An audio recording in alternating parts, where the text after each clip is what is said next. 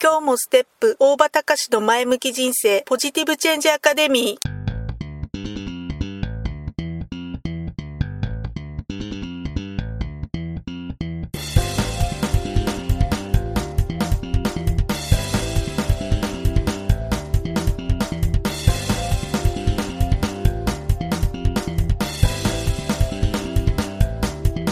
今日もステップ大場隆の前向き人生ポジティブチェンジアカデミーは開業から20年行政書士として奮闘している大場隆が日々活動している中で感じたことを通して皆様に前向きな変化をお届けする番組です。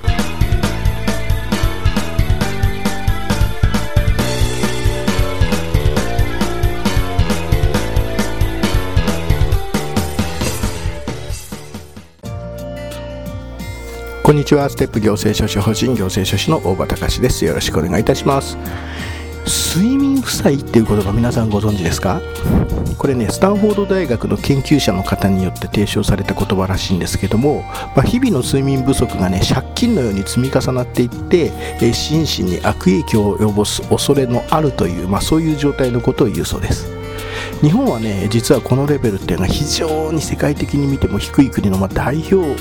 選手みたいな国で、え国民のおよそ4割ぐらいがね睡眠時間が6時間未満でもう常に睡眠不足の状態なんだそうです。でねさらにもっと問題なのはこういう日本人自体が自分自身が睡眠不足の状態なんだっていうことを実は全く自覚をしていないっていうこと。それがさらに問題なんですよね。実はこの睡眠負債っていうのは、えー、本当にバカにできないものでね生産性っていうのはすごい低下していく。で実はこの睡眠負債による生産性の低下っていうのは GDP ベースで約15兆円の損失なんだっていう、まあ、そんな、えー、試算も出ているくらいなんです。じゃあねこの睡眠負債を解消する方法はどうしたらいいのかっていうともう端的に言うと睡眠時間を増やすこと。足りないんだから増やせと。いうことなんだけどだけど、えー、ただただ単に、えー、睡眠時間を増やせばいいっていうわけでもないんですね、えー、実際に、え短時間睡眠でも高い生産性を上げている方はいる。要はね睡眠っていうのは時間だけの問題ではなくて睡眠っていうのは質も大事な要素だっていうふうによく言われてます。だから、え足りないから、えじゃあ時間になる時にいっぱい寝よう。週末なんかに寝だめをしようっていうのは実は効果はそんなになくてむしろ、えー、日常の生活リズムを崩すっていうことになってかえって逆効果になってしまうっていうこともあるわけです。え、睡眠負債の解消にとっても重要だって言われているのが、え、実は、毎日の朝の動き方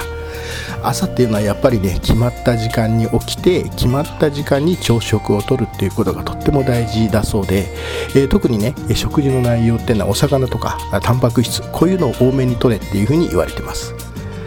まあ、何を隠そう私はね毎朝5時に起きてます。で6時にはまあ朝食でメニューは大体野菜と豆腐それとまあ豚の生姜焼きか、まあ、鶏肉、まあ、あとは魚、えー、あとは、えー、よくいいって言われてるサバの缶詰ねサバ缶。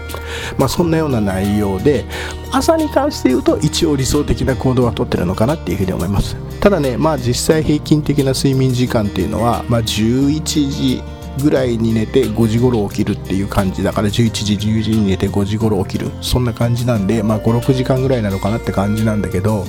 まあそれでもねたまにやっぱ日中眠気に襲われるってこともあるし夜はもうほんと完全に10時過ぎるともうだんだんだんだんもう意識が低下してきますね。ということでもしかすると微妙に睡眠は足りてないのかもしれません。でね今この睡眠っていうのに非常に関心が高まっていて、えー、今年のね新語・流行語大賞の中にも、えー、この睡眠負債っていう言葉がノミネートされてるくらいということなのかな。前向き思考とかねモチベーションアップ私が、えー、すごいこう主眼を置いて、えー研究というか、えー、日頃意識している前向き思考とかモチベーションアップっていうのにね本当この睡眠っていうのはとっても大事な要素。だから、えー、睡眠に関してはねちょっと関心を持ってこれからもいろいろ調べていったり、えー、学んだことをこちらで発信させてもらったりとかいうことにさせていただきたいなって思ってるので、えこれからもご期待ください。ということで、え本日もありがとうございました、えまた次回まで。さようなら。